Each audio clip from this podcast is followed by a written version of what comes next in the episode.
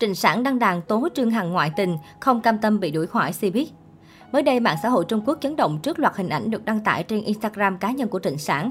Những tưởng sau khi nộp trả số tiền 1.052 tỷ đồng vì tội trốn thuế, bị phong sát toàn diện, Trịnh Sản sẽ yên phận lui về ở ẩn. Vậy nhân suốt những tháng ngày qua, cô cố gắng vùng vẫy với mong muốn quay trở lại showbiz. Trong bài đăng vào chiều ngày 29 tháng 9, Trịnh Sản đăng một tấm hình của một cô gái đã được làm mờ mặt cùng với dòng nhắn. Ảnh của tôi không bị mờ, nhưng có lẽ họ không muốn ảnh rõ hơn đâu. Tôi không muốn mắc kẹt trong cơn ác mộng này. Tôi luôn muốn một lời xin lỗi công khai. Hãy cho tôi thời hạn. Tuy nhiên, đến sáng ngày hôm nay, cô tiếp tục đăng thêm một tấm hình vô cùng nhạy cảm, đã được làm mờ cảnh quan hệ nam nữ cùng dòng nhắn. Cô gái à, tôi đang đợi cô đấy. Tuy nhiên, sau khi đăng tấm ảnh thứ hai chưa được bao lâu, không biết vì lý do gì mà nữ diễn viên xóa vội. Rất nhiều CNET đã nhanh tay chụp lại được và chia sẻ trên mạng xã hội. Đã có blogger phản đoán đây là ảnh của Trương Hằng và một cô gái khác bị lộ ra. Bên cạnh đó, netizen cũng đã tranh cãi kịch liệt vì vấn đề này. Vì thế này, Trương Hằng tòm tem bên ngoài ư, Trương Hằng ngoại tình, nhưng liệu có thể tẩy trắng được bê bối vứt bỏ con cái của Trịnh Sản không? Tôi thấy Trịnh Sản nên đi bệnh viện khám bệnh đi, đừng ở đây làm loạn nữa.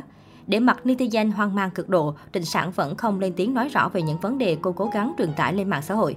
Tuy nhiên, nhiều người tỏ ra ngán ngẩm vì những ồn ào khẩu chiến giữa nữ diễn viên và tình cũ vẫn chưa có hồi kết, dù rằng rất nhiều án phạt được đưa ra. Đầu tháng 9 vừa qua, Trịnh Sảo bất ngờ cập nhật trạng thái mới trên Instagram với nội dung Sly Iron want, Zeno Socus. Tạm dịch, cuộc sống tôi muốn vốn không có đường tắt. Chia sẻ của Trịnh Sản khiến nhiều người không khỏi lo lắng cho tâm trạng của cô hiện tại. Tuy nhiên, lý do thật sự đằng sau hai dòng trạng thái này được cho là đến từ vụ kiện quyền nuôi dưỡng con cái với Trương Hằng. Hôm 4 tháng 8, Trương Hằng đưa hai con khỏi bang Colorado và đi đến bang California, trong khi chưa có sự đồng ý của nữ diễn viên. Chính vì thế, hôm 1 tháng 9, phiên tòa liên quan đến quyền làm cha mẹ của Trương Hằng và Trịnh Sản được diễn ra.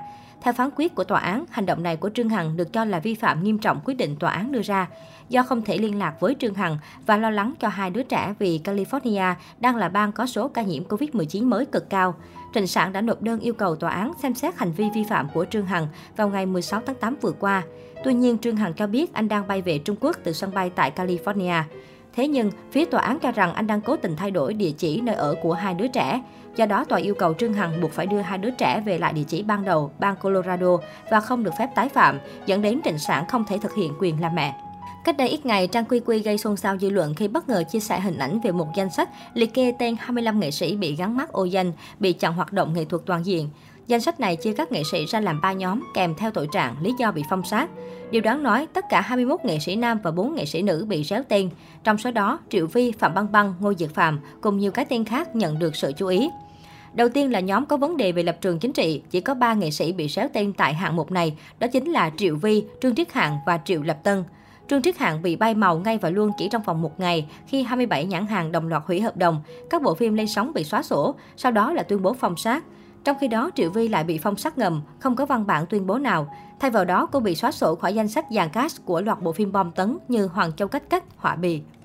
Thứ hai là nhóm nghệ sĩ vi phạm pháp luật. Có tất cả 13 ngôi sao bị réo tên trong nhóm danh sách này, bao gồm Ngô Diệt Phạm, Trịnh Sản, Phạm Băng Băng, Trần Vũ Phạm, Phòng Tổ Danh, Con Tra Thành Long, Kha Chấn Đông, Ca Mẫu, Vương Học Binh, Vương Toàn An, Trương mặc Ninh Tài Thần.